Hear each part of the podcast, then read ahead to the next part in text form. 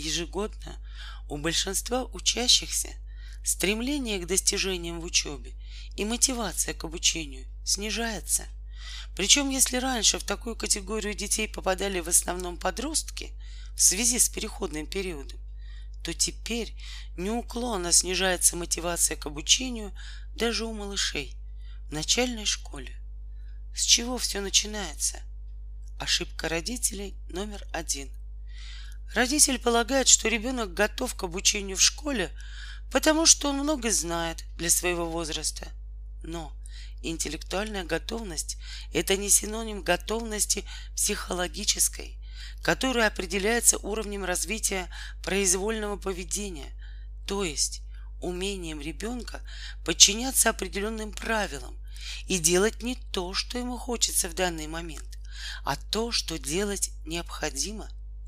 Здесь важно развивать у ребенка умение преодолевать себя, приучать ребенка делать не только то, что ему нравится, но и то, что не нравится, но необходимо.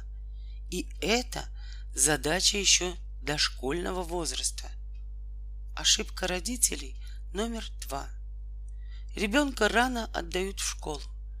Нельзя сбрасывать со счетов биологическое созревание, костный и зубной биологический возраст. Биологически несозревшего ребенка лучше в школу не отдавать, так как у него не сформирована рука. Проверить, сформирована ли рука, можно следующим образом. Попросить ребенка ставить точки в клеточке. В норме ребенок проставляет 70 точек за одну минуту. Если результат ниже, то вполне возможно, что рука еще не окостенела. Что касается зубов, к моменту поступления ребенка в школу у него должны смениться четыре передних зуба, два внизу и два вверху.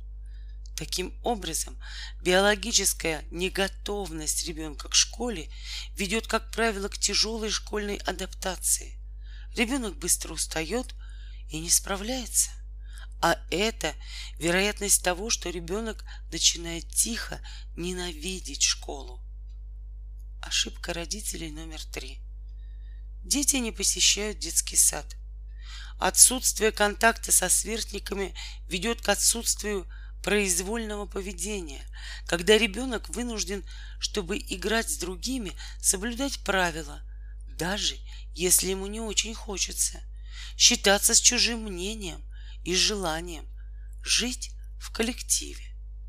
Ошибка родителей номер четыре. Неблагополучие в семье. Ребенок, привыкший к высокому эмоциональному отрицательному накалу, во время переживаний по поводу своей семьи, как правило, уже просто не реагирует на проблемы по поводу учебы и отметок. У него просто не хватает на это энергии. Ошибка родителей номер пять. Отсутствие четкой организации жизни ребенка, несоблюдение режима дня, безнадзорность в быту. Дети, которые организованы помимо школы, то есть посещают какие-то интересные для них занятия, как правило, несмотря на нагрузку, более мотивированы на учебу. Ошибка родителей номер шесть. Нарушение единства требований к ребенку со стороны родителей. Всегда есть лазейка для ребенка что-то сделать не так, как надо, столкнуть родителей лбами, пожаловаться бабушке и дедушке на родителей. Ошибка родителей 7. Неправильные методы воспитания, подавление личности, угрозы, физические наказания или наоборот, заласкивание, чрезмерная опека. Ошибка родителей 8. Завышенные требования без учета объективных возможностей ребенка, усмотрение злого умысла, лени – в то время как могут быть объективные причины для этих проявлений. Соматическое состояние, психологические особенности, особенности умственного развития и прочее. Ошибка родителей номер девять. Убивание мотивации к обучению путем высмеивания, некорректных высказываний, сравнения с другими детьми, загон ребенка в ситуацию неуспеха, неудачи и прочее. Проецирование своих ожиданий на дочку или сына – это, наверное, самая распространенная ошибка родителей, не всегда даже осознаваемая. Ошибка родителей номер 10. Родители верят в то, что дети должны разделять интересы, которые были у них в детстве, и порой не допускают даже мысли о том, что их ребенку это может быть совсем неинтересно. Давление родителей может быть тем сильнее, чем меньше им самим удалось реализоваться в интересующих их областях. Формирование побуждения к действию – как это сделать на практике? Это означает не просто заложить в голову ребенка готовую цель и мотивы, а создать такие условия, такую обстановку, в которых ему самому захочется учиться. Первое. Выяснить, что является причиной низкой мотивации, неумение учиться или ошибки воспитательного характера. Взрослые часто говорят детям о том, что не будешь учиться, станешь дворником. Такая далекая перспектива никак не влияет на мотивацию к обучению. Ребенка интересует ближайшая перспектива, но ему трудно, он не справляется. Трудности в учебе формируют нежелание учиться у тех, кого родители не приучили их преодолевать. Как правило, такие дети не любят учиться. Причиной отсутствия мотивации может быть и прошлый неудачный опыт. Два раза не получилось, третий раз не буду и пытаться. Родителям необходимо учить ребенка не сдаваться, а продолжать стремиться к результату, верить в себя и свои силы. И тогда результат не заставит себя ждать. Второе. Применять в соответствии с причиной коррекционные меры. Учить ребенка учиться, если не сформированы навыки учебной деятельности и произвольного поведения. Или и исправлять свои воспитательные ошибки. А для начала их необходимо просто увидеть и признаться себе, что я делаю что-то не так. Третье. В процессе учебы, пока у ребенка не сформирована произвольность поведения, для ребенка важно, чтобы родители контролировали процесс обучения и учитывали индивидуальные особенности ребенка. Когда ему лучше сесть за уроки, какие уроки делать в первую очередь, когда делать паузы и прочее. Вообще-то это про начальную школу, а по правде про первый класс. Но если и в среднем звене ребенок не сформировал у себя навыки учебной деятельности, то важно вернуться к первому классу и пройти снова весь путь формирования учебных навыков. Просто это окажется быстрее, чем в первом классе. Иногда ребенок не умеет работать с текстом. Учите выделять главную мысль, пересказывать и тому подобное. Иногда ребенок не может сесть за уроки вовремя. Приучайте к самоконтролю. Четвертое. Важно создавать для ребенка зону ближайшего развития, а не делать за ребенка то, что он может, хотя и с большим трудом, сделать сам. Например, не надо показывать, как решать задачу, решая ее вместо ребенка, а лучше создать такую ситуацию, когда хотя бы часть задачи ребенок делает сам. Ты старался, молодец, но ты допустил две ошибки. Найди их. Процесс более длительный, но более правильный. При этом зачастую такой ребенок, вместо которого задание выполняют родители, вовсю манипулирует родителем, а родитель и не подозревает об этом.